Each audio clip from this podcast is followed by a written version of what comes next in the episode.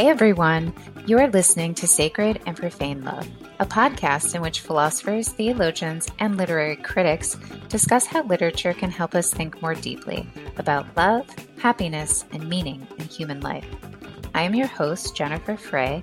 I am an associate professor of philosophy at the University of South Carolina. You can follow me on social media. I'm on Twitter at Jen Frey, and I'm on Instagram at Professoressa Frey. You can also follow the podcast on Twitter. Our handle there is at Eudaimonia Pod. I'm thrilled to announce that Sacred and Profane Love is now a member of Lyceum. Lyceum is a new app whose hand curation cuts through the noise of a million podcasts to help people find great educational shows and have great conversations about them. So if you are a faithful listener, please download the app at lyceum.fm and then check out the Sacred and Profane Love discussion room to hang out with me and other listeners.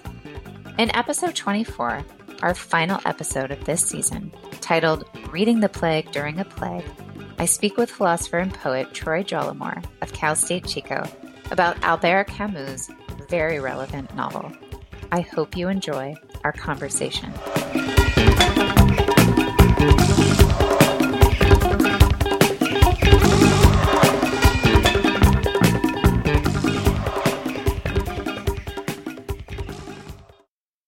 Okay, welcome back, everybody. This is episode 24 of Sacred and Profane Love.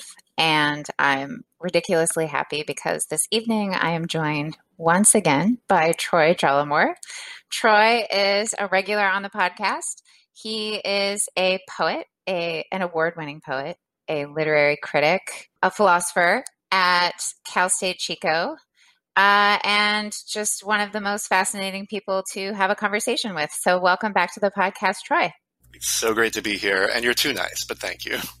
No, I'm really not too nice. I could have heaped a lot more praise. So I'll just, I'll stop there. Um, so, Troy, how's your quarantine been? Uh, in some ways, I think like a lot of people's, um, and in some ways, I'm I'm lucky. I know some people are having a much harder time, uh, in part because we have a garden and, and, a yard here. So compared to you know people that are cooped up in small apartments and so on, uh, we are able to get out and we can walk around, and uh, at least in that way, you know, I think I'd be going crazy if I didn't have some outdoor space right now. So uh, that said, the whole online teaching thing has been crazy. I'm still trying to figure that out. Uh, By crazy, do you mean ridiculously terrible? I, I don't know what it is. I don't even know if I can label it. Uh, it's just different. It's not really teaching, and it's a different thing. And some parts of it seem to go okay, and some parts I, I just it doesn't feel like teaching to me. Uh, so, and I'm having to learn to do a lot of things I just didn't know how to do before. So, as I'm sure a lot of people are right now. Are you doing synchronous teaching? I've been doing some, yeah. Uh, what I've done with, uh, you know, I had a couple classes that were online anyway, so I actually have some experience with it, but I haven't generally done them uh, synchronously in the past. But the ones that were in person, I split it up between one synchronous session a week and one uh, pre-recorded something or other a week, um, which seemed to work okay. So uh, the hardest thing I find is uh, with the synchronous sessions, just getting the kids to participate. They, they just they tend to sit there and kind of listen, but getting them to actually take part in an active discussion it's very difficult. I just went completely asynchronous. I don't blame you. You know, it's, yeah. it's I'm not sure synchronous is worth the trouble, honestly. Yeah, I mean, talking to my students, um, they were they they they were really glad that I did the asynchronous thing um, in part because they were having a really hard time keeping like a schedule. Yeah. And but on my end, I just couldn't do it. I have had, I've been homeschooling since March. Yes. Right. I've been homeschooling five kids with just an insane toddler running around in the background, uh, just you know, like an enfant terrible, and it's been it's just been nuts. And I just told my students, there's no way that I'm going to regularly show up at the appointed hour. I basically, so the time that I had to work for the past three months has been from 9 p.m. to 2 a.m. or whenever I just pass out, which is normally around 2 a.m.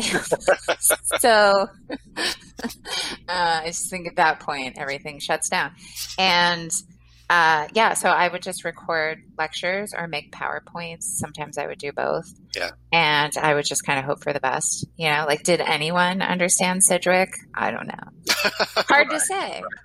Yeah. So, I, I mean, I have to ask mm-hmm. what's it like teaching the plague during a plague? It was very interesting, I have to say. Um, so it's a course that I team teach with uh, my wife Heather Altfeld. Uh, used to be called Virtue.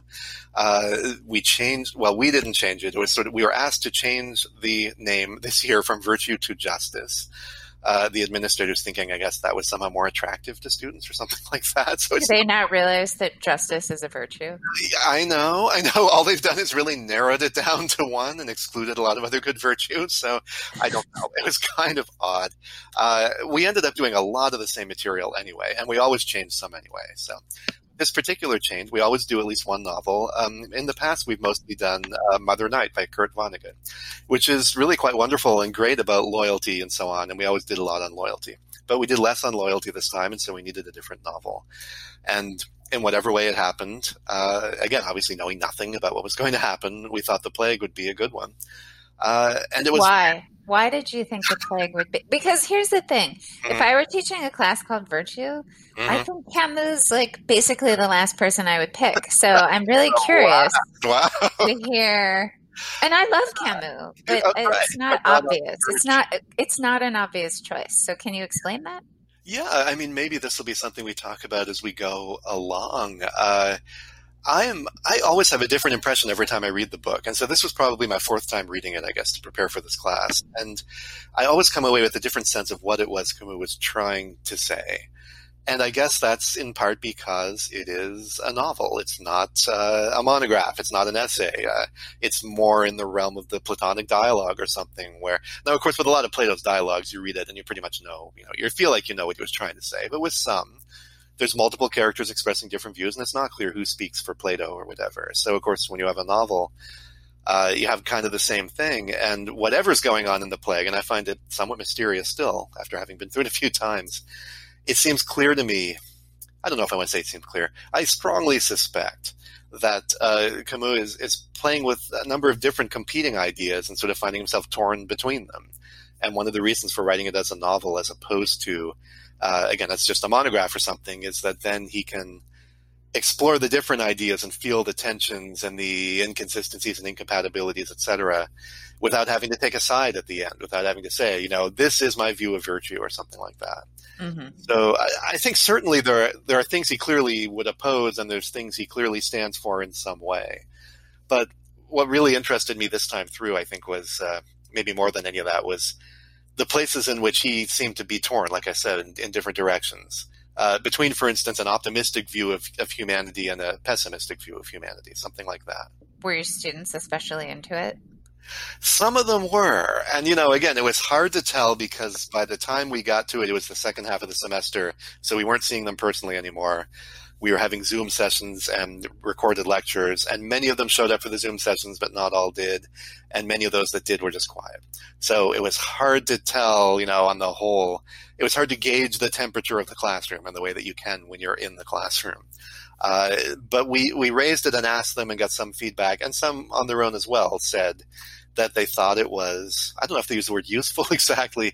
Uh, I think helpful, one person said at least. No, it was helpful to read this uh, while we were going through some version of it ourselves. Um, in a number of ways. And, and I, I, think this student in particular talked about the aspects of Camus' description that, that she found very accurate in terms of what we've been going through, in terms of things like the isolation and solitude, uh, which is a major presence in the book. And of course, one of the big differences, in a sense, between the novel and the real world situation is that in the real world, it's kind of happening everywhere. In the novel, it happens in one city and so in one small city, and that city then gets shut off from everything else. But of course, many people still feel like that's what's happened to them. They're shut off from everything, and they have to endure for some or or experience this kind of isolation and solitude that maybe they haven't before and they're not used to, uh, and I, I, won't speak for you, but for me, I'm, I'm into isolation and solitude. I like it. So that hasn't, for the most part, been a trial for me. Uh, although there's certainly times when there's, you know, I wish I could go somewhere, leave Chico, whatever, travel a little and so on. But I think that for some of our students, and again, this is a generalization. I'm sure it's not true for all, but I think for a lot of them, they're very social and they're very used to being in touch with people a lot. And isolation and solitude is not something they've experienced nearly as much as of as uh, I would have at their age. So this one student at least, and so um, you know maybe it was only one, but uh, she talked about this. I imagine some of the rest of them felt it that it was helpful for her to read about these characters having a kind of isolation thrust upon them, having this feeling of being cut off from the rest of the world, uh, having people they wanted to see and couldn't see, right? All the things that happened in this book that they in some way were going through. And, and they felt that, she said at least, you know, Camus just nailed it, that he really got the experience right in terms of the, not just the physical description, though obviously that, but the, the spiritual dimension, if you want to put it that way. That he really got the, the experience of it. Maybe you could just say something about who Camus is and why, as a philosopher, you're attracted to Camus? Like, why do you want to teach him? Hmm. Um, why is he interesting to you? Yeah, great. So, very quickly, just in terms of who he was, um, he was a, a French Algerian writer, French citizen born in Algeria.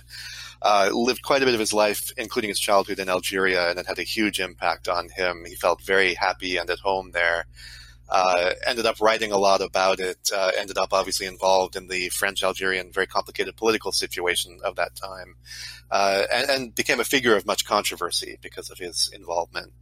Um, wrote several works of philosophy, wrote three novels, a number of plays and stories, uh, won the Nobel Prize for Literature in 1957, I think, and then a couple years after that, if I'm right, uh, was killed in a car accident, and he was still, I think, in his late 40s. So uh, it was a short career in that sense, and an extremely productive career, uh, and extremely successful in terms of. Um, again, the Nobel Prize and the uh, you know, the plague was a huge uh, success both critically and uh, in terms of sales when it came out in 1947. Um, so he, he, was a very well known, well respected writer and yet also, uh, as many successful writers do, you know, seemed agonized about it in some ways, uh, s- suspicious of his own success. Um, had many. I, I, mentioned the controversy about his intervention in the uh, Algerian uh, war and so on, but also he had a famous falling out with Sartre. Uh, you know, it's the typical French intellectual thing of the time, right? They're all fighting with each other and so on. Um, and there were all the rivalries and stuff. But the the fallout with Sartre was a big one.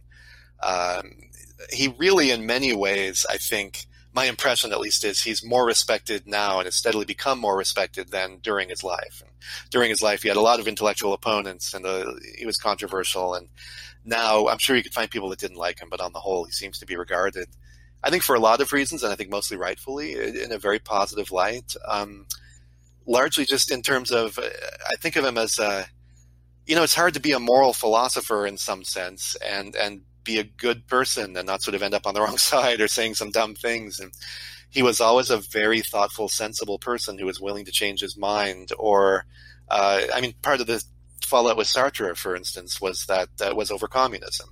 Right. Uh, which they were both very attracted to for a while, and then Camus decided, I think for what very good reasons, uh, at least in its Stalinist form and so on, just wasn't working and was actually terrible. Well, uh, yeah, I mean, I think he realized it's a murderous yeah, regime that seems bad. Opposed, right? So, and yeah. he said so, and he was right. And Sartre, like many intellectuals at the time, stuck with communism and said, "No, no, you've betrayed us." And looking back, it's of course we, I certainly, and I think a lot of us tend to think Camus was right. Sartre was wrong about that. So, right. Um, in terms of what I like about Camus and why I'm drawn to him, probably that gives you some idea anyway. But uh, I think one of the interesting things for me about him is I'm much more drawn to his literary work than to his philosophical work. Um, I enjoy the myth of Sisyphus, but I've never really been clear on what he's trying to say exactly. And I think there's a lot of bad arguments in it and so on. Uh, I like The Rebel somewhat better. That's quite good. But still, there's a lot of passages where you just read it and think, you know, what are you trying to say? As with most French philosophers of the time and so on. Uh, but his novels and his plays and stories are fantastic. Um, he's such a great writer. And he's one of the very few writers, I think, that manages to write in kind of an overtly philosophical way, not just where the philosophy is submerged and you have to kind of dig it out, but where it's, it is kind of on the surface a lot of the time. And yet it works. You know, the books are still readable and interesting and pleasurable. And So I think it's he had almost a magic. Which Sartre, for instance, I don't think had. I mean, his novels are interesting, but they're not enjoyable. And his um, philosophy is basically unreadable. Pretty I mean, much. Yeah, I would agree. That's right. Well, I, I mean, he, look, he's not he's not making my top 10. I'm not going to lie. Like he's not not even close. But I still think that he's very good and I think he tends to be dismissed especially by our tribe, analytic philosophers because um, he relies on metaphor.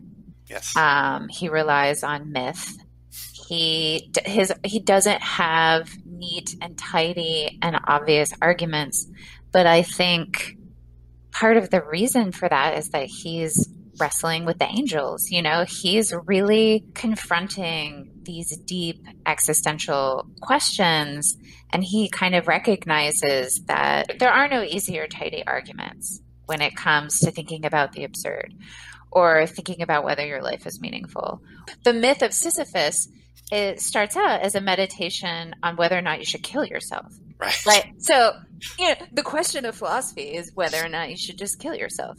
Well, that's quite a question, right? Yeah. but the thing is, he's not joking. He's 100% earnest. Another thing that I really admire about Camus, he grew up in poverty. So he, he grows up in Algeria in poverty. Maybe he's controversial because I think, in a sense, he's somewhat on the side of um, the colonial project, at least insofar as he himself benefited from it. So he obviously benefited from French education. Yes. Um, in a sense, I think Camus had a profound gratitude for the education he received, um, even though at the end of the day, he's going to reject the tradition that he's sort of raised in.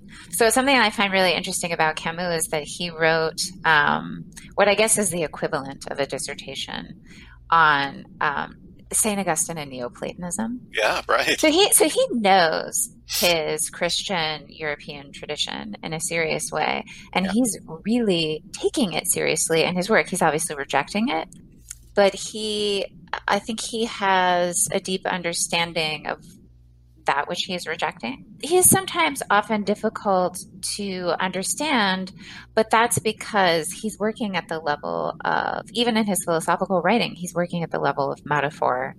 He's drawing on these images from myth, right? This this character of Sisyphus um, is supposed to be a kind of, I guess it's a kind of existential hero for him. So, for our listeners who don't know the myth of Sisyphus, um, the myth of Sisyphus is like the hero in light of the absurd. So Camus' understanding of the absurd uh, basically goes like this Hey, we're rational creatures, and so we have this natural desire to make sense of the world, to see the world as intelligible. Um, unfortunately, the world is radically unintelligible. So, like, we're th- we're a creature that searches for meaning, and we find none. So, this is the absurd right? We're, we're like built to find meaning in a world that has no meaning. This is right. crazy. What do you do, right? When you find yourself in this situation, do you kill yourself? A, cl- a clear option, right? um, m- maybe that makes sense.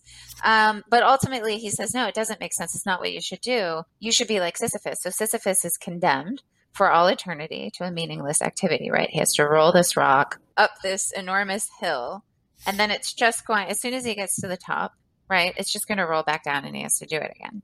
So imagine this is like a quintessential meaningless activity. And that's supposed to be a metaphor for your life right, right.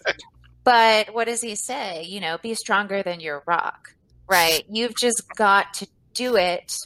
Just gird your loins and and keep pushing that rock find meaning in it. Yeah, there, there's no meaning there objectively defined, so there's a creative aspect, and but we can make it meaningful.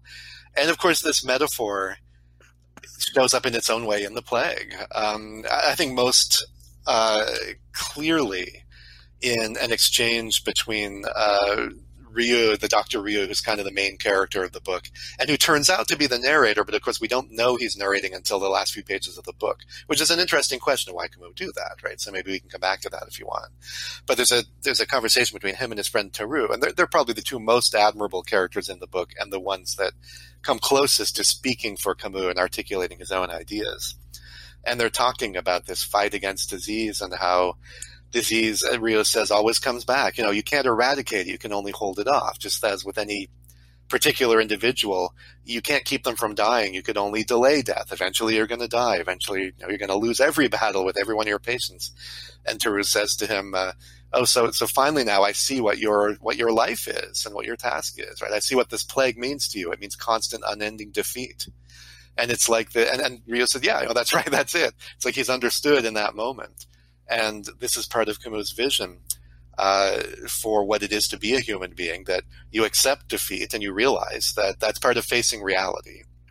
And uh, the theme of facing reality comes throughout the book. Like Rieux, for instance, is the first one to even say, uh, I've seen a few cases of this, it's clearly the plague everyone else in town is saying it's something else. You know, it can't be that.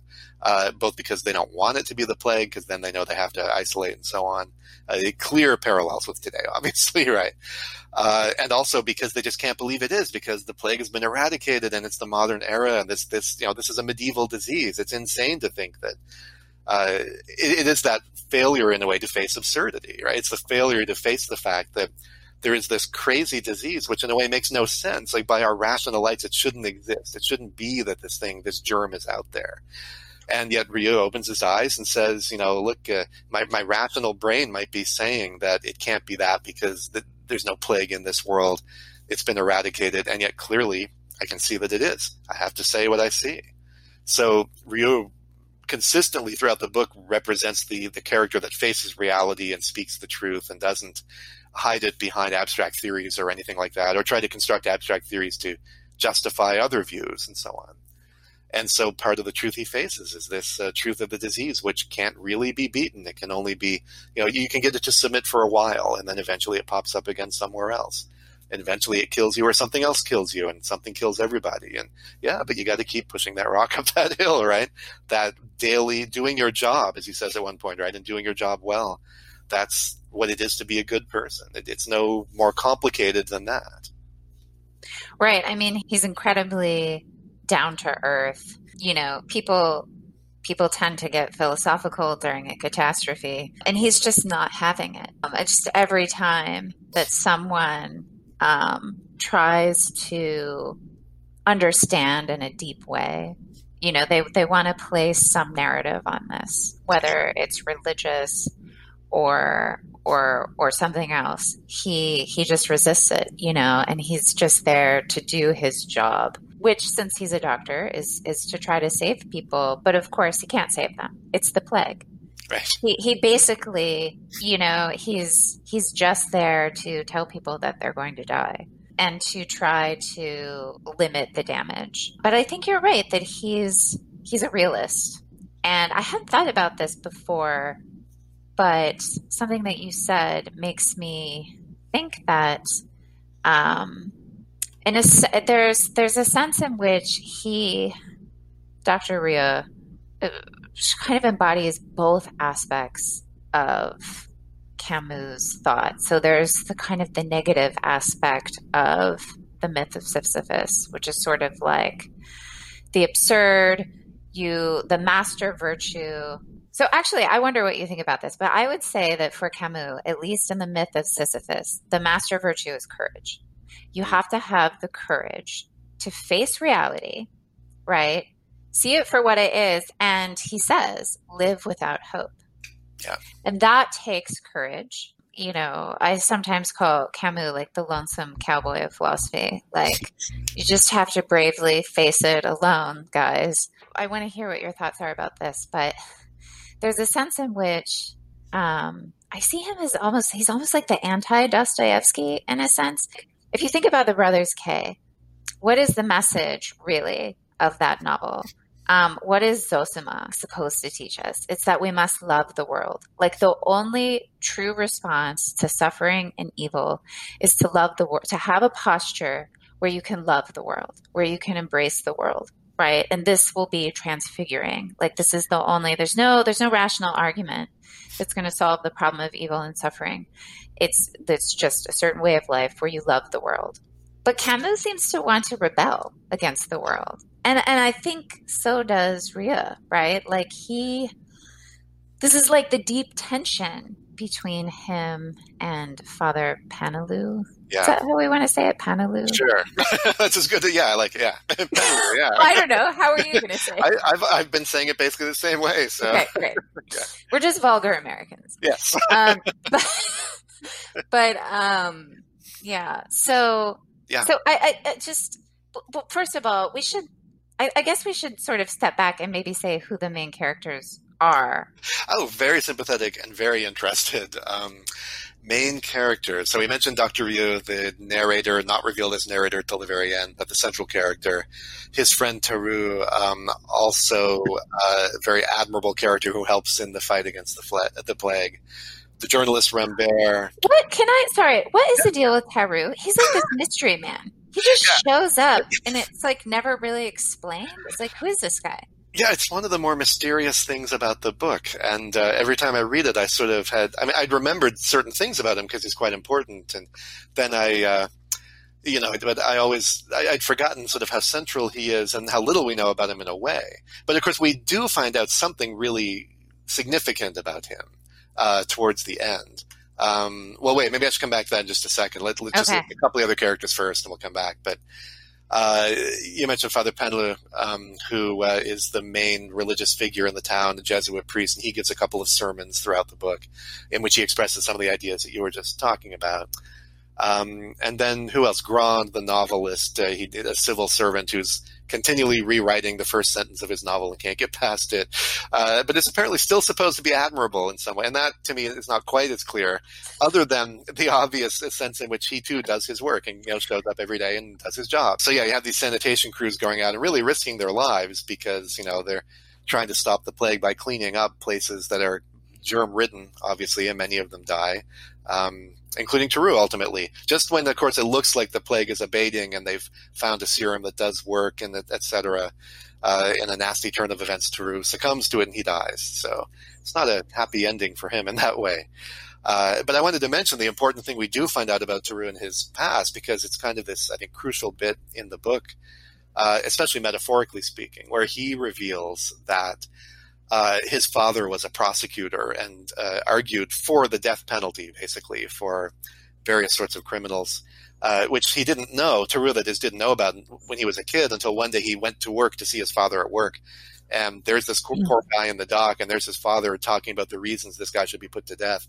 And it just has this kind of electrifying effect on Tarrou, um, who uh, it sort of sets the course of the rest of his life because he's so horrified at the fact not only that this is happening in his society, so that he kind of feels uh, complicit in it. It's like it's corrupted him. You know, he lives in this society where this is going on, but also that his father, you know, his own father, who seems like this nice guy, you know, breakfast every morning, there he is, he's sweet and so on, right, is doing this, and so that sort of evil can lurk in anyone's heart, and you wouldn't know it just by looking at them or even being close to them, and so on.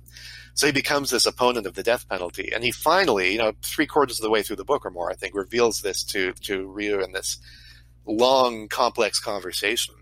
And part of what's interesting about it is that he uses the plague as a metaphor for this. I mean, it's a clearly overtly metaphorical moment. It's not just Camus kind of slipping a metaphor in, but it's Tarrou uh, very overtly using this as a metaphor, saying, I had the plague for years before it came along and, and popped up in Oran, right? And what he means by this is I was morally infected with this, and uh, as we all are.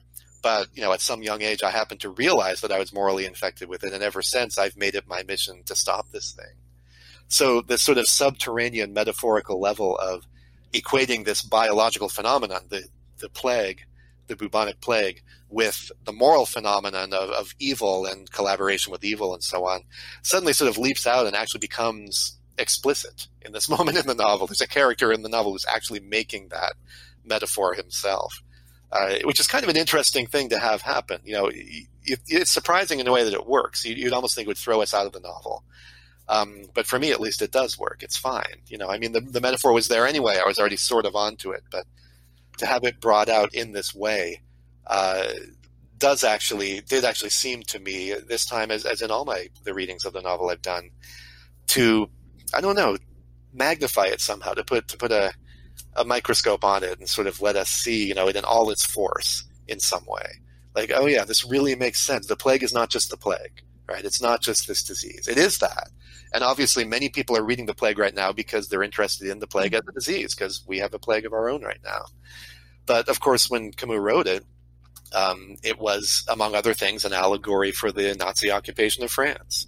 And so he's talking about uh, this terrible evil that comes into your homeland and which you have the choice to either fight or go along with. And he's looking around seeing many people collaborating and going along with it. And one of the questions behind the novel is what is it that leads people to do that? Why do people go along with evil as opposed to standing up against it and fighting it with everything they've got? And I think he proposes or floats you know, a number of uh, possible answers in the book, including um, one that relates to what you were talking about in terms of the myth of Sisyphus. That in the end, we know we're going to lose anyway, so why bother? It's another version of the "why not kill yourself" question. We know evil's going to win in the end. We know we're all going to die sooner or later. We can't beat the plague. We can't beat this bad stuff that's happening. It's a lot of work to resist. Um, it's right. Why rebel when you know that the empire is stronger? Yeah, right. Right. I mean, that's a good question. Like, why aren't all these people just psychotic? Um, right.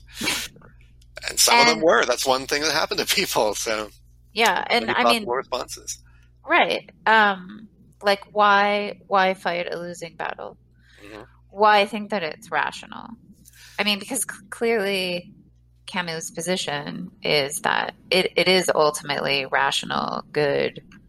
I don't know if I want to use the language of virtue, but why not virtuous to um, to rebel? I mean, it's the same thing. Like, why why push that rock up a hill?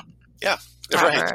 Why you is that rational? roll back down again, right? Why does it make sense? You know, he's he's captured something about the nature of humanity that we're we're finite, right? We're limited. We are, in some sense, we're losers. Yeah, yeah. And there's some right. sense in which this is this is in deep conflict with our rationality.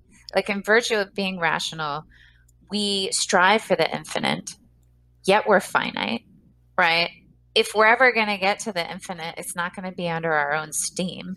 He has a really strong sense of how crazy this is right? If, if like if you actually take seriously the, the condition of the human, sort of like part angel, part beast, it's it's actually an incredibly difficult, fraught thing to be. If you kind of teach any philosophy of religion or you are thinking at all about the classical problem of evil, right? So, how can we believe in an omnipotent, omniscient, omnibenevolent God um, who created the world um, in accordance with his wisdom and justice and goodness um, when actually the world's pretty terrible.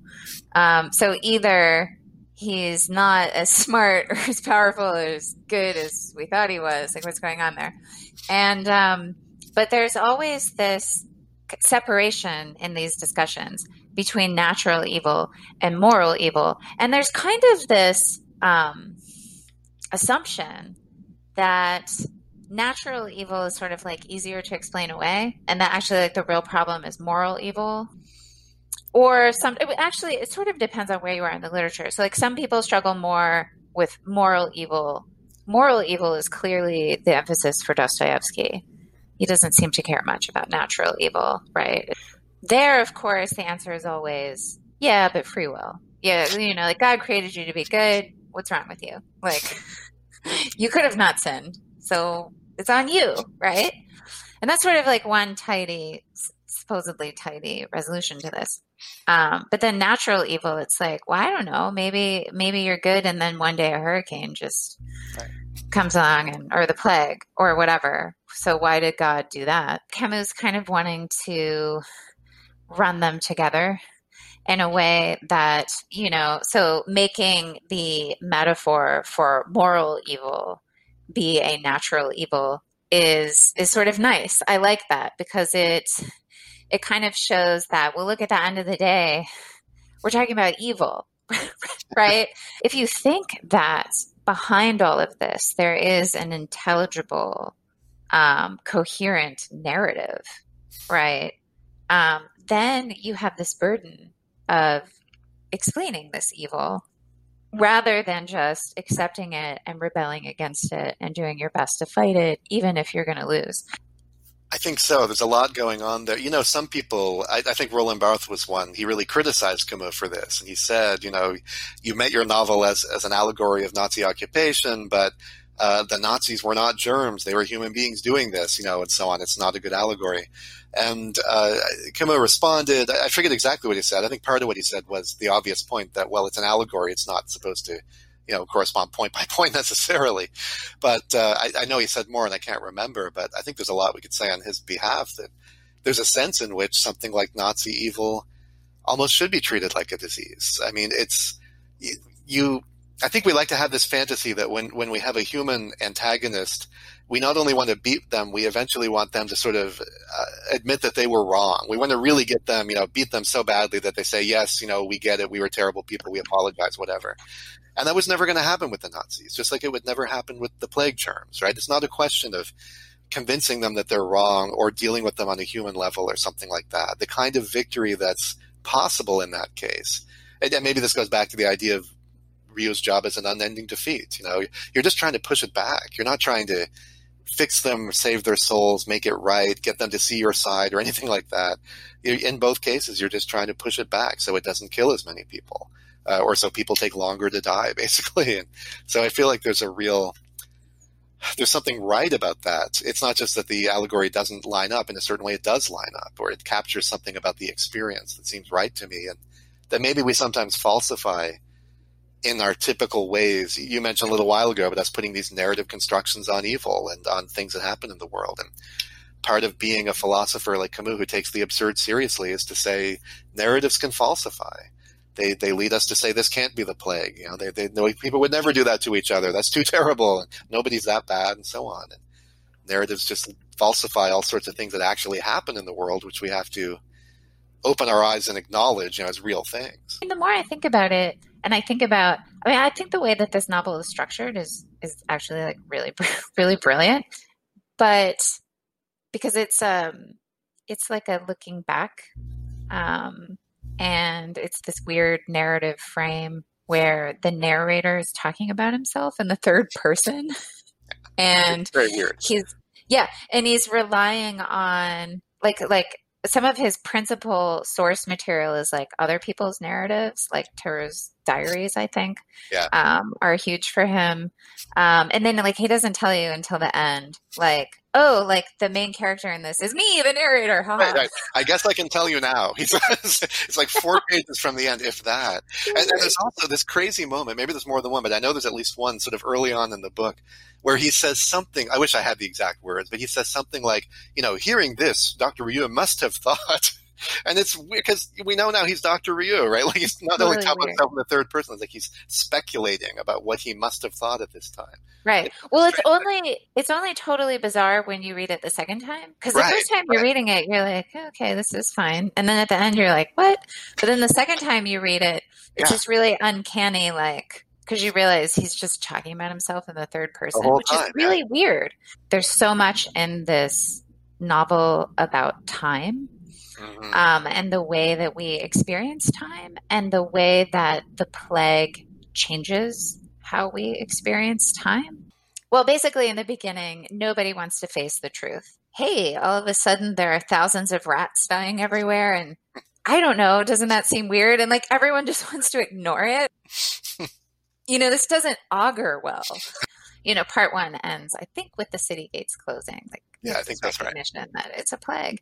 And then part two is sort of like the beginning where everyone is like in this state of shock and um, uh, just really peak anxiety and fear. So if I think back to March, for like a solid three weeks, it was just nothing but anxiety so extreme. Like I couldn't sleep. I think I spent most of my life on Twitter. It was just like a complete like wow. what what was the point of any of that? And then you just you can't sustain that. No. Right? So so part two is like peak emotion, right? Fear, anxiety. And then part three, it's like, ah, right. It's just it's just another day in the plague. That's right. And another right? day. That's right. And that's and that's how it is now. Yeah. Right? It's kind of like, okay. And, and frankly at some point the plague becomes boring. Yeah, right. It's like I don't I don't want to think about the plague anymore. I, That's right. Which know? is something that uh, I think the book captures. And again, Yeah. it's not that it's a boring book, but it comes close in a way that I think is necessary to capturing the actual experience. It's not an exciting book. There's very little that happens in the book you would consider exciting. Uh, and it is a book, again, where there is a clear antagonist, but not a human antagonist, not one who could anyway be interesting to you, who's plotting to defeat you or something. Like the, this antagonist is a non-entity in a sense. And so the fight is just day after day, the same routine, the same thing. It's boring. Part of what would make it hard for someone like Rieux or anyone fighting the plague uh, would be how boring it is. That day after day, you have to do the same stuff with very little sense of progress most of the time. And I, I find it fascinating, just in terms of normal life continuing and so on, that one of the details in in the novel, which does not correspond to reality, I think for most of us, but uh, is that they keep going to the movies through the whole plague. And and not only is this kind of crazy because, of course, they can't get new movies in, so they're just showing the same movies over and over again. But people are feeling so tense and in need of contact that they go anyway.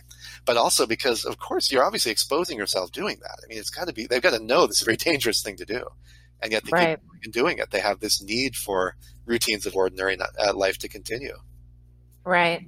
And another thing that happens in part three is that Camus discusses how poverty becomes a stronger motivator than fear, which of course is obviously obviously what's happening, right? We see um, you know, that the people are revolting against further measures of quarantine, not because they're bored, but because they're starving, because they don't know how they're going to pay their rent, because Right. they don't, right? And they, um, and, and I, and there's this kind of really grotesque ritual on social media of kind of like shaming these people. And it's kind of, I don't know. I mean, look, social media is sort of grotesque generally, but right. it's kind of like, well, so I, on the one hand, I, I agree that maybe their tactics and maybe the optics and maybe their language is a bit uncouth. Okay. But actually, like, we should take seriously the, the position that they're finding themselves in Yes. namely that um, this is not a period of retreat and solitude for them. Um, and they're coming from a place of legitimate need. That's right. Yes, to the extent that it. I mean, there's also the ideological part, and I think that's quite separate. But the the case is the place where this is a genuine economic concern. This is a dire situation for a lot of people, and I agree with you. We really need to take that seriously. I mean, I'm not sure how much we can separate poverty from fear because when mm. you're in poverty, right, what you're afraid of is that you can't feed your kids, that you've lost your dignity, Yeah. that you don't know that you have a future, etc. There has to be something there to preserve if you're going to be afraid of dying. And so I, I, I don't know. Part three was like really resonating Yeah, with me. The uh, so one there are the two sermons by Yes. Father Paneloux, and then there's the scene with the um, young boy who is dying of the plague, but there's like this experimental serum right. that they want to try out, and for some reason they think he's the perfect candidate for this. Those two scenes are are related, so maybe we should talk about those.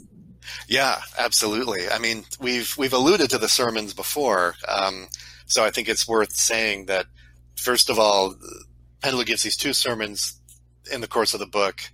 They have something in common, and they also differ in a certain important way. His thinking kind of evolves. Uh, but in both cases, you know, it, it doesn't evolve in a way that makes it acceptable either to Rieux or to Camus, presumably. So he starts off uh, the early sermon in the early stage of the plague was a very sort of doctrinal, conventional kind of uh, moralistic account that uh, the world is fair, and therefore, if you're suffering, you've done something to bring it on yourself. So God has sent this plague because we have not been good believers and we haven't done what we need to do to please him, and therefore he's doing this to wake us up and to punish us at the same time. So the plague was sent to humble the proud. To heart. humble the proud. That's right. It's interesting. He mentions humility in both sermons. That's very interesting. I think it's Tarrou at some point talks about people having the truth with a capital T, right? And that's what makes you dangerous. If you think you've got the truth with a capital T, that's when you feel like you can kill someone. You know what's true. You know it's right to kill someone. So Paneloux is kind of one of these people who feels like he's got it figured out to this point where he's got the truth with a capital T and he'll tell you, oh yeah, people are dying, but it's okay because here's how it works. I'll explain it to you and I'll rationalize it and show you why it's all all right. Well, yeah, and he's trying to do theodicy. Yes, yes. Always a mistake. Oh, you're right. Um, exactly. And I mean, Camus is so deeply anti theodicy. This reminds me of the book of Job. Mm. Um, because, like, who does God get mad at in the book of Job? It's not Job's Job. friends. yeah. His friends, right? Yeah. And why? Why does he get so mad at Job's friends? They lied. they they explained and said, you know, this is all okay and you deserve what's happening to you. Because they yeah, because they thought they had it figured out. Yeah. Right. So they're they're trying to explain the ways of God to Job.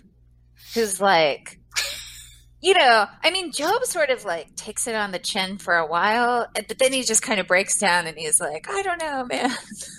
right. Yeah. Messed up. Right. And, um, and, and then come in, there are like three friends who come in, um, in successive waves to sort of like ex- patiently explain to Job the ways of God. And this does not make God happy my theory, and it can't be anything more than a theory because who knows, is that he represents a Christian view. Um, but I think that from what I know about Camus, he certainly wouldn't have said, "Oh, all Christians think this or hold to this." So it's a view that he had encountered in some Christians that he found very objectionable and offensive, and he wanted to reject that. Uh, also, to Paneloux's credit, and we should say this, you know, his, his thinking does evolve, and in the second sermon, he comes much closer to the position you were just talking about, where he basically says, I've seen the plague kill children. They obviously hadn't done anything wrong. God isn't punishing the wicked here. He's just punishing everybody, apparently. I can't pretend to understand it. Uh, but as a good Christian, I must still approve it. And so I still endorse it. So it's closer to what you're talking about there. So it's a different kind of Christian view. Uh, and it's still clear, I think, that both Rieux and Camus reject it because they're going to say, look, you know, I can't possibly endorse any scheme, whether God's responsible or not, that would involve the suffering of children. But it is a different view than expressed in the first sermon. So I, maybe we can say that Paneloux actually represents two Christian views because his view changes. Yeah, so he's alike, but yeah, so he's really humbled by this experience of um, I don't know if he he must be there to give last rites or something, but there's yeah, this, when the kid dies, yeah, he's there. So yeah, so there's this um, there's this boy, and at first he's with his parents, and Dr. Rieux comes in basically to do his job, which is to just say you have the plague. And once he tells you that you have the plague, there is um, just a, a standard practice of quarantining the victim. And in fact, the only part of this that actually seemed really inauthentic to me um, was the reaction of the parents. Mm. So, so the doctor comes in and he says, "Okay, yeah, he totally has the plague. You're, you're going to have to leave him."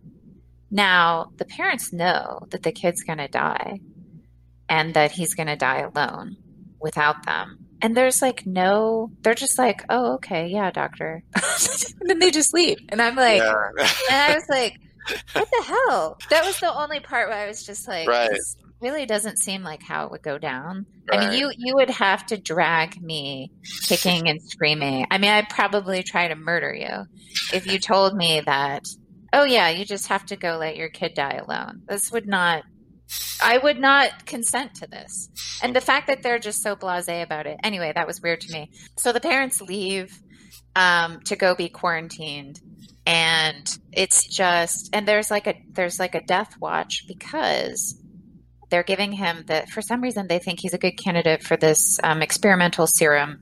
So they give him the serum, and then they just want to see what its effects are. What ends up happening is that it doesn't cure him but it, it, but it prolongs his suffering. Like right. he would so actually he would have been better off without it because he just would have died faster. and right. so he would have suffered less So this this kind of basically what the serum does is it prolongs his suffering, and the suffering is, is pretty grotesque and heinous.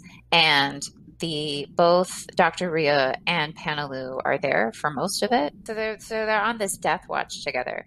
And then at the end of it, so, so the boy dies, obviously. And at the end of it, um, they have this really interesting conversation. He's saying, you know, that child uh, was innocent. You know it as well as I do. I guess it's um, Paneloux says to Rieux, why was there that anger in your voice just now? What we've been seeing was as unbearable to me as it was to you. Rieux turns towards Paneloux. I know I'm sorry, but weariness is a kind of madness, and there are times when the only feeling I have is one of mad revolt. Hmm. I understand, Paneloux said in a low voice. That sort of thing is revolting because it passes our human understanding. But perhaps we should love what we cannot understand. Rieux straightened up slowly. He gazed at Paneloux, summoning to his gaze all the strength and fervor he could muster against his weariness. Then he shook his head. No, father. I've a very different idea of love, and until my dying day, I shall refuse to love a scheme of things in which children are put to torture.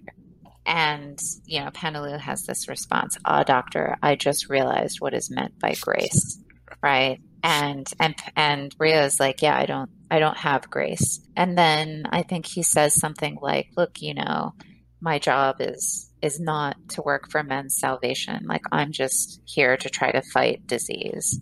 And to me this was actually incredibly reminiscent of the brothers K because there we have this this child who's who's tortured. That's a case of moral evil, right? right. Um, that's like some jerk master and and this poor peasant child who um, I, I, think like hurts his dog. The master has the child ripped to shreds by his dogs um, in front of his mother.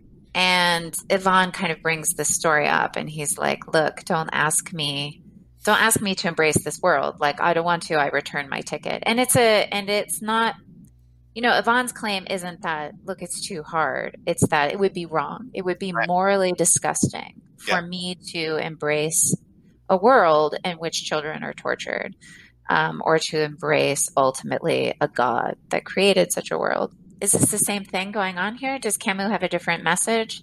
Is Rieux just Ivan? yeah, I think pretty close. I think uh, this is where Rieux takes a moral stand in a way that, for the most part, in the novel he doesn't. Uh, mostly just out of modesty, mostly just because you know he, he he's not an abstract guy, like you said earlier. He's he would say, you know, philosophizing is not my business. Uh, even here, as you say, he says, I'm a doctor. I, I don't worry about souls, right? I, I, cure disease. I try to tend to the body. That's what I do. So he's got this very modest, in a way limited, but I don't mean that in a negative sense, kind of view of what his role is. Uh, it's related to what he says about heroism, right? There's a couple times when Tarrou, someone says, "Oh, you're you're like a hero," or maybe it's heroic doing what you do, and Rieux always brushes that away. So I'm not a hero. He says, "I just want to be a man." He says, um, "I just want to do my daily job. I just want to do what I should be doing to help people." And calling me a hero or, or focusing on these things like what the sanitation squads do and, and calling that heroic. He says, uh, I think it's the narrator that says this, but of course we find out the narrator is, uh, is Rieux. He says uh, that sort of puts a special light on them that raises them above the ordinary level as if that wasn't what most people do. And in fact, I, I think most people most of the time are good uh, human nature is actually good most of the time. So, so he has that very sort of modest and optimistic view of human nature. Yeah, what I'm doing is good. I'm helping people. That's what anyone would do. I'm no better than most people, etc. But this is a point where he's sort of placed in this position where he, for whatever reason, feels like he has to dig in and, and reject a view and really take a firm moral stand. Say, no, you know, I, I can't think that. Um, your idea of loving the scheme of things in which something like this happens is something I can't abide. That would be collaborating, basically. To go back to the collaboration allegory again, uh, in Rieux's view. And I, I, take it in Camus' view, right? I think, you know, Rieux's really speaking for Camus here. That would be collaborating with evil. So, um, you know, you mentioned his book, The Rebel, a little while ago. He's around the time that this, he's writing this book, he's writing The Rebel as well. And like you said, he's rebelling against the world in a way. Part of his absurdist view of reality is we have a moral nature that isn't reflected in objective reality. And so, and that's why we feel like exiles. That's why we feel like we can't be at home in this world because it doesn't meet our moral standards. And so then we have this choice of sort of selling ourselves and our standards short and loving it or rejecting it. Which isn't to say, you know, rejecting all love. I think there's a kind of love here that Camus is really interested in, some sort of a solidarity based love with other people, something like that but not loving the world as a whole because it's a bad place, which is where our part of maybe where our, our love for other people, our fellow men, and so on comes from. I mean, I think there's a tension here in Camus' view. And that is like you want to reject the world and you want to rebel. Um, presumably, that means that you want to fight for what is good. And in Dr. Rieux in particular, he wants to make people whole again in the sense that he wants to make them healthy so that they can have a chance to have a good life. If you want to say that there is good to be had in the world, then you are affirming it to a certain extent. Like if you're on the side of life, if Dr. Rieux is on the side of human life, where he's going to risk his own life for the sake of getting people back to health. Nobody thinks that health is the highest good. Nobody thinks that health is the end. Certainly, Camus isn't so ridiculous as to think that. So, what is health for, right? Like, what are you living for? So, look, there has to be something there that you're affirming, right? There has to be some good in the world that you think is intelligible. Otherwise, right, you would just kill yourself. That would be the rational thing to do. Right. Right. right yes. Um, and so if if the revolt makes sense, then it's only against like what's bad, which implies there is objective good and bad, right? We are to reject the bad and affirm the good. But like so far, there should be no disagreement between Paneloux and Rieux, right? Every, everybody agrees about that. I, um, and I, and I think I think the real disagreement, mm-hmm. and I would love to know what you, what you think is. Paneloux is committed to the suffering being intelligible and to the suffering itself being redemptive mm-hmm. right?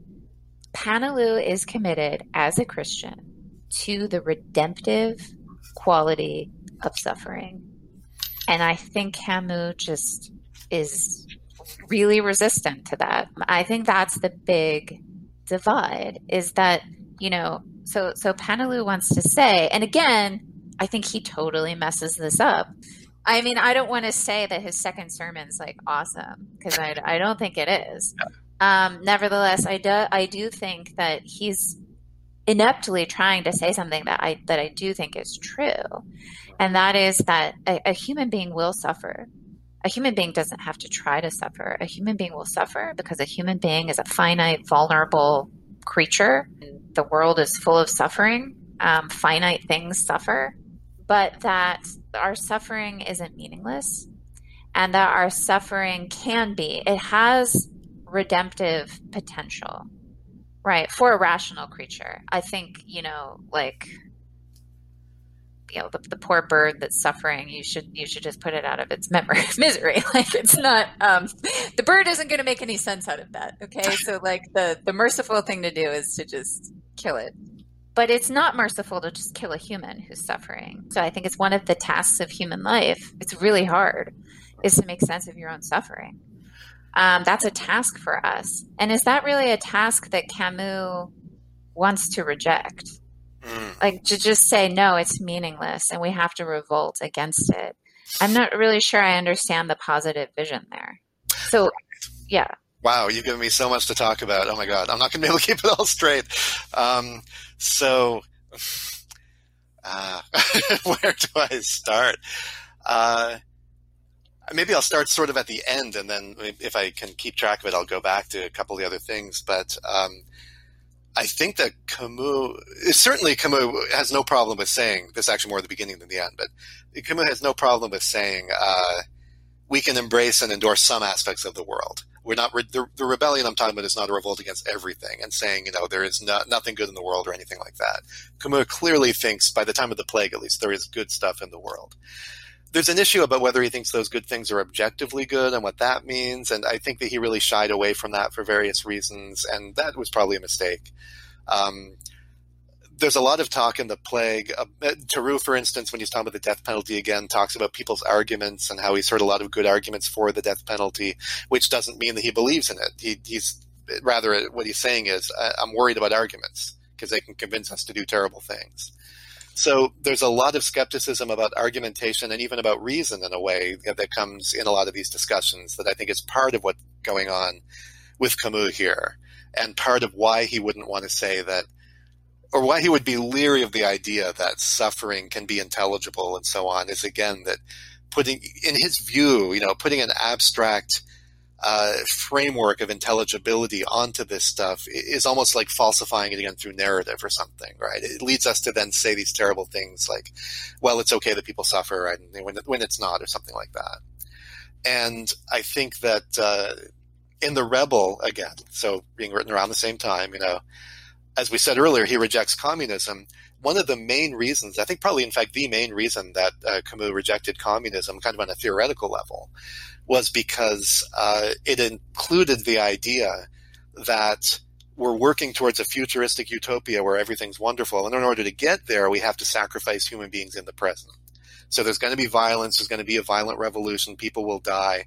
But in a sense, it's historically speaking, at least it's redemptive, right? Or it's, you know, it's, it's a means to an end. And the end is so great that the deaths of individual people don't matter. So that kind of rejection, the fact that Camus thought that could never be right. It could never be right to sacrifice an individual person for the sake of, you know, other people, even humanity as a whole because he'd say, well, look, it's not really humanity as a whole, right? Because it doesn't include the people you sacrifice. You know, they don't get to be in the utopia. And I think a very similar thing is moving him here. And so I think that what he would say about this is he could agree. I, I don't see him as necessarily, oh, he has these worries about intelligibility or whatever, right? But I, I don't necessarily see him as completely rejecting the idea that suffering can be redemptive. And in fact, I think that this maybe is a larger separate topic, and so I don't want to get too deeply into it. But I think it's clear that even though he's wary of this, there are moments in the novel where he talks about the plague as waking the people of Oran up. They're they're asleep at the beginning, and and they suddenly, in a way, you know, you said yourself a little while ago about how you're talking with your neighbors and you see the life before you in a way you didn't before, right? And he's he does kind of allow that in a way, even though he's hesitant about it. He does allow that there's a sense in which he, he would never want to say this, but there's a sense in which the plague has been good for the people of Oran to the extent that they are more in touch with reality now than they were before.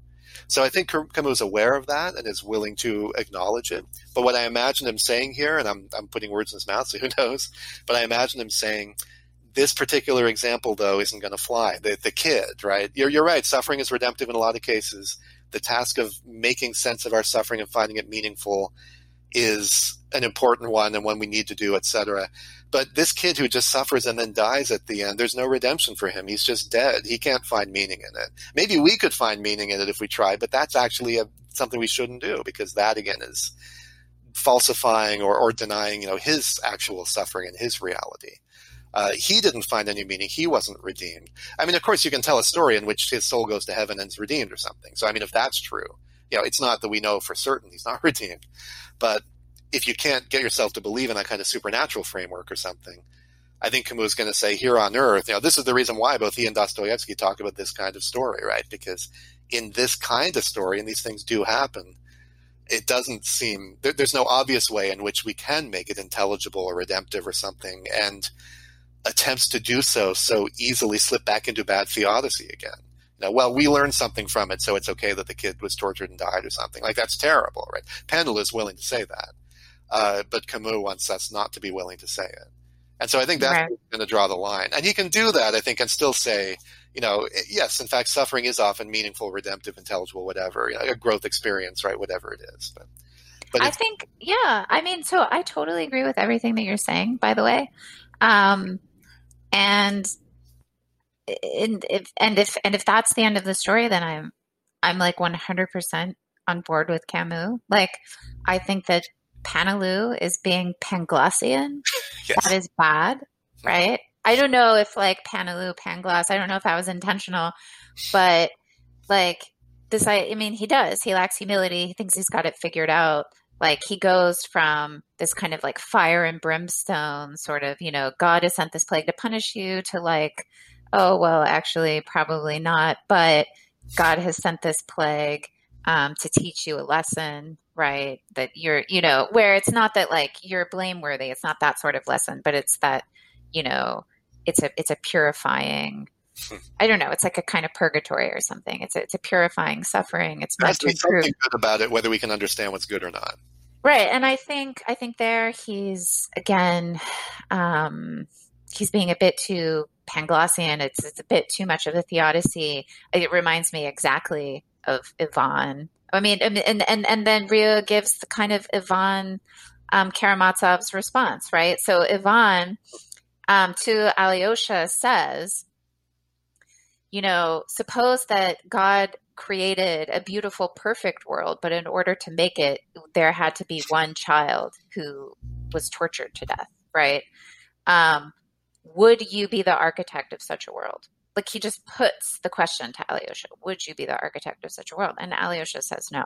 I think Camus is doing maybe something similar here, where he's saying, if that's the trade off, it's not worth it, right? If I have to sacrifice this kid in order for me to learn a valuable redemptive lesson, that's not a trade off that I that I want to make, right? Right.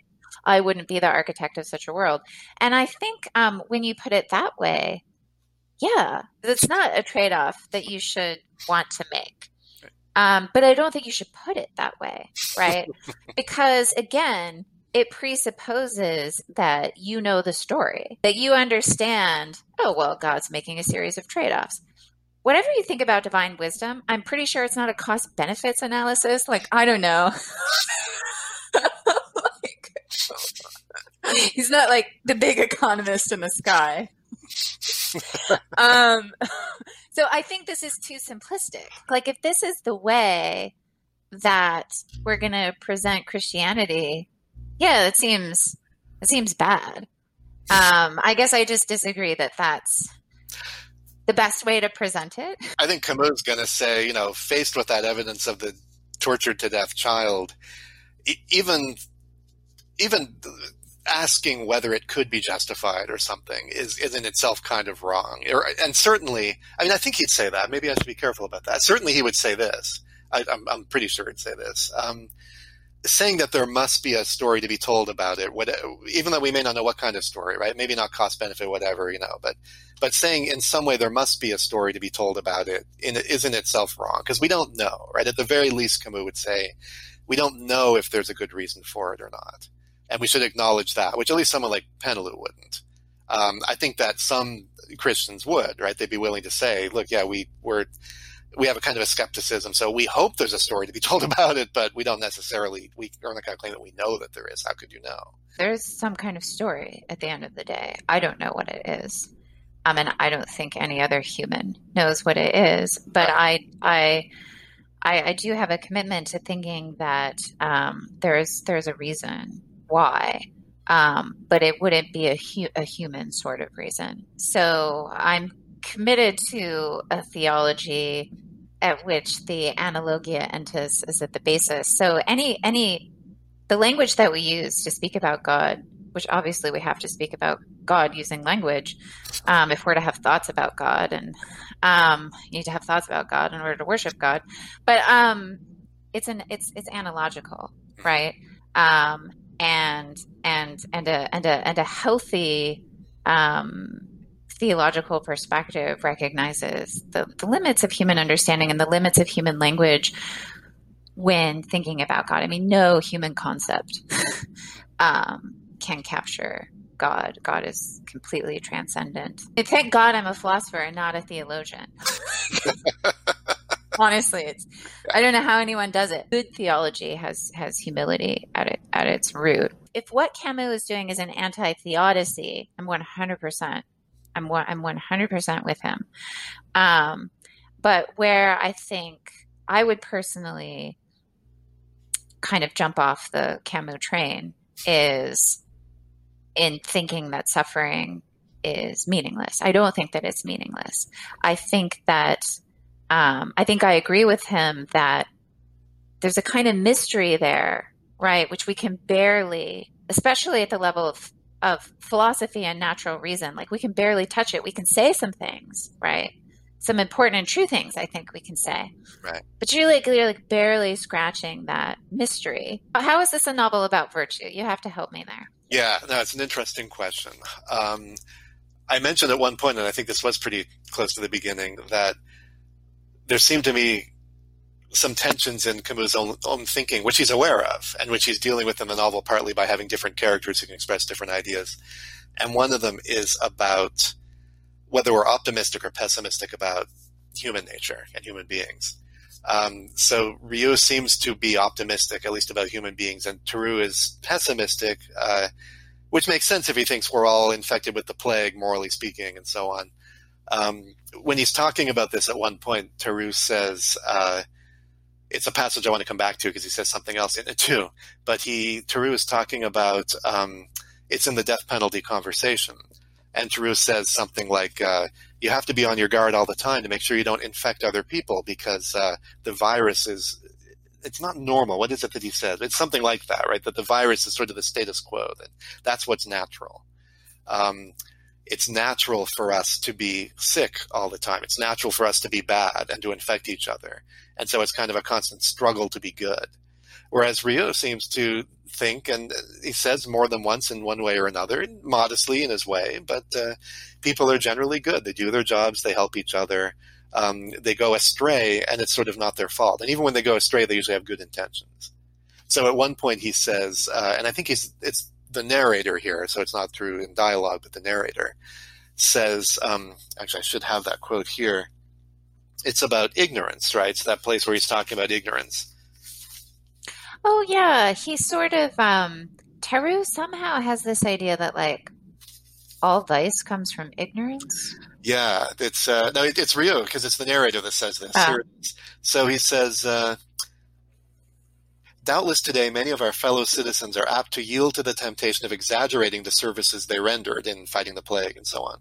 But the narrator is inclined to think that by attributing overimportance to praiseworthy actions, one may by implication be paying indirect but potent homage to the worst side of human nature. For this attitude implies that such actions shine out as rare exceptions while callous and, callousness and apathy are the general rule. The narrator does not share that view. The evil that is in the world always comes of ignorance, and good intentions may do as much harm as malevolence if they lack understanding. On the whole, men are more good than bad. That, however, isn't the real point. But they are more or less ignorant, and it is that which we call vice or virtue. The most incorrigible vice being that of an ignorance that fancies it knows everything and therefore claims for itself the right to kill. So we talked about that kind of before, that lack of humility again, having truth with a capital T or whatever. So I would say that modesty or humility is one of the big virtues of this book, especially when you look at someone like Rieux. And then the next sentence, I'll just read one more. The soul of the murderer is blind, and there can be no true goodness nor true love without the utmost clear sightedness. So in a way, and, and there's only a couple moments in the book I think where it's stated that baldly, but uh, in moments like that, I really sense this kind of uh, almost like an Iris Murdoch kind of view going on in the sense of virtue for Rieux, and, and Tarrou says something very similar actually. They come together here is about paying attention, uh, again, facing reality, really seeing what's in front of you, uh, not being deluded by ideology and narrative, right, and all this stuff, not being the bad communist, right, just going to say, hey, let's go kill some people, it'll all work out in the end, you know, 50 years from now, it'll be a communist utopia, it'll be great, right, buying into your ideological narrative and so on. Um, not being the people of Oran who are saying, oh, it can't be the plague, even though it clearly is, because we don't want it to be, and that kind of stuff doesn't happen to people like us and things like that. But actually, doing that constant attention, which Tarrou, when he brings it up, I think says it's really hard. It's really hard work. Um, but to pay that kind of attention all the time and not be deluded by fantasy. Uh, I, am slipping into Murdoch's terminology here, right? But you know, the fantasy of the fat. Well, it's me, know, so that's okay. Yeah, exactly. I figure I'm with my permission to go full, you, right? full, full Murdoch. Murdochian. Okay, all right, awesome.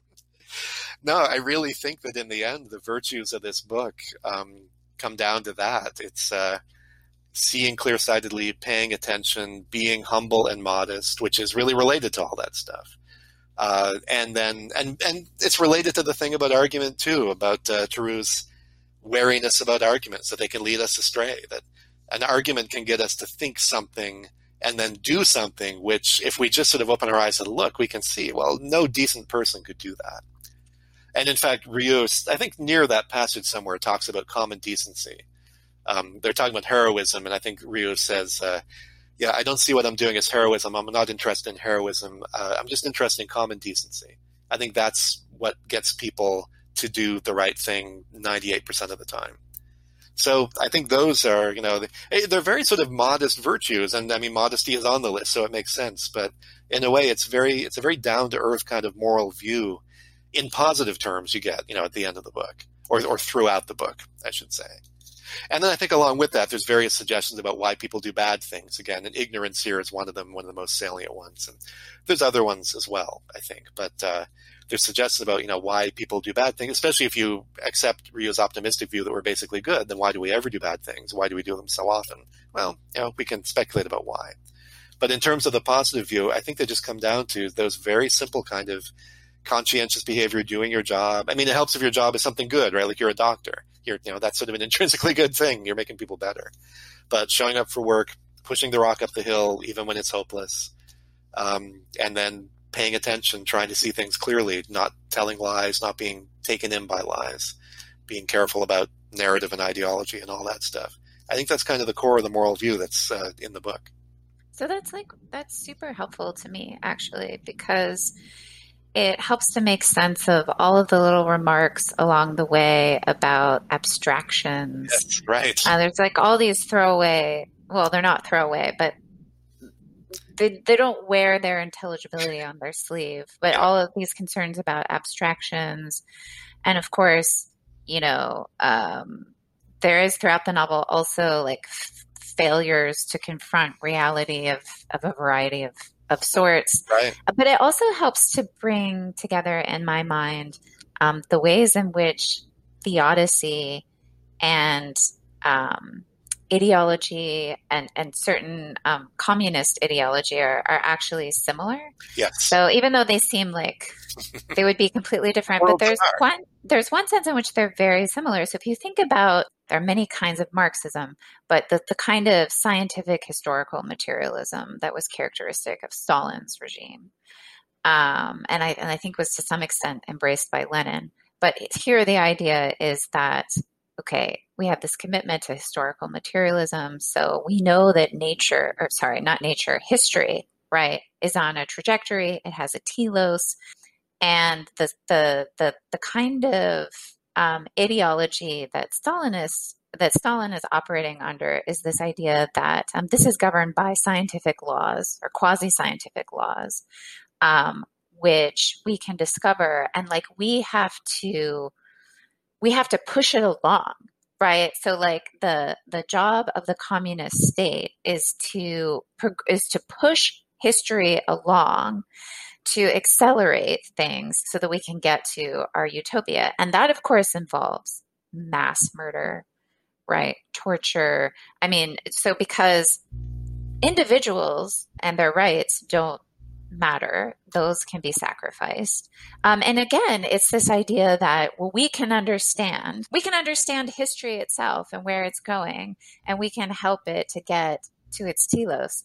Um, it's there's the, the, at the root of this right is the same same mistake right that that you could possibly have this figured out so that's super helpful to me oh i'm glad, I'm glad. I, I, I like that i mean there's there's so there's so much else that we could talk about we didn't get to talk about the stuff about exile um, which i think is so that's something for our listeners to ponder. Um, is is what? Well, there's so much for you to ponder, but especially like what he's saying about exile and, and I think exile and, and memory. I mean, there's so there's so much about exile, memory, and love, but that would be like. I mean, we've been talking for like an hour and a half. What, what's your theory about the narrative structure of this? Why, why, what's the setup there? Why does he do it that way?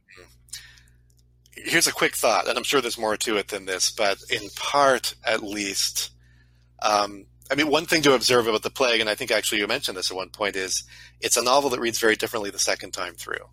And that's always interesting in its own right. But I think that, I mean, when I think about all the books and, and movies and so on that I love, that's almost always true of them. That when you know everything there is to know about them and then you start from the beginning again, you experience the early parts so differently because, and I think in this case, reading the early parts of the book, knowing that it's being narrated by Rieux, who's not coming out and saying so, really make it a different experience. I think that it certainly relates to what we've said about modesty being one of his main virtues, that he's not a character who would want to come out and take center stage in that way. He almost does it reluctantly. And I think there's also, in a way, this idea of, of objectivity or impartiality built into it in the sense that he's really doing his best to provide an accurate account. I mean, again, one of his main virtues is paying attention and perceiving reality. And I think he has this sense that telling it from his perspective, which himself with himself as the main character, would falsify things in a way or bias things and prevent him from simply relating the facts as they happened, which is his main agenda as a person. So, in a way, I think it tells us a lot about the character um, in that sense. And I think it also leads us to ask a very interesting question, which is, well, is that true? I mean, I could see Rieux believing that. I'm not sure myself that that's right, that you're really going to get a more objective account by doing it that way because by doing it that way, of course, certain things really get sidelined. Like in particular, his relationship with his wife. I mean, the whole time he's going through this, his wife is is elsewhere and probably dying. And in fact, it turns out she was, and she dies before he can see. So they're never reunited. Emotionally speaking, this is a huge thing going on with him, barely mentioned in the the, the chronicle, as he calls it, right? Because it's it's about him. It's not about the story of the plague itself. And so I think it makes us ask that question, which is a very interesting question, and consider the things which get sidelined in that way. And then I think Camus is also um, suggesting in that way by thinking about that story, which is sidelined, it makes us think, well, everybody has a story like that that isn't getting told. So as much as we are receiving and becoming aware of in the terms of getting this chronicle, every one of these people has all these stories that we're not hearing about as well. Um, so that you know, and, and, this gives us maybe a sense of the the richness of the life here of this town, and also the richness in a negative sense of, of the suffering that's happening. That's helpful. Thank you. Yeah, thanks a lot. Troy, thank you again for being for being on the podcast. It's always a pleasure. You have been listening to Sacred and Profane Love, a philosophy and theology podcast that is generously underwritten by the Institute of Human Ecology at the Catholic University of America. This podcast is edited by William Dethridge, a politics and theology student at CUA. You can subscribe to the podcast on SoundCloud or iTunes or on Lyceum, and you can also follow us on social media. We're on Twitter at Eudaimonia Pod, and we're also on Facebook at Sacred and Profane Love. If you enjoy listening to this podcast, then you definitely need to leave us a five star review on iTunes. And please be sure to let your friends know to check us out. That's it for this season. So until we meet again in the fall for another academic year together, stay safe out there and keep reading.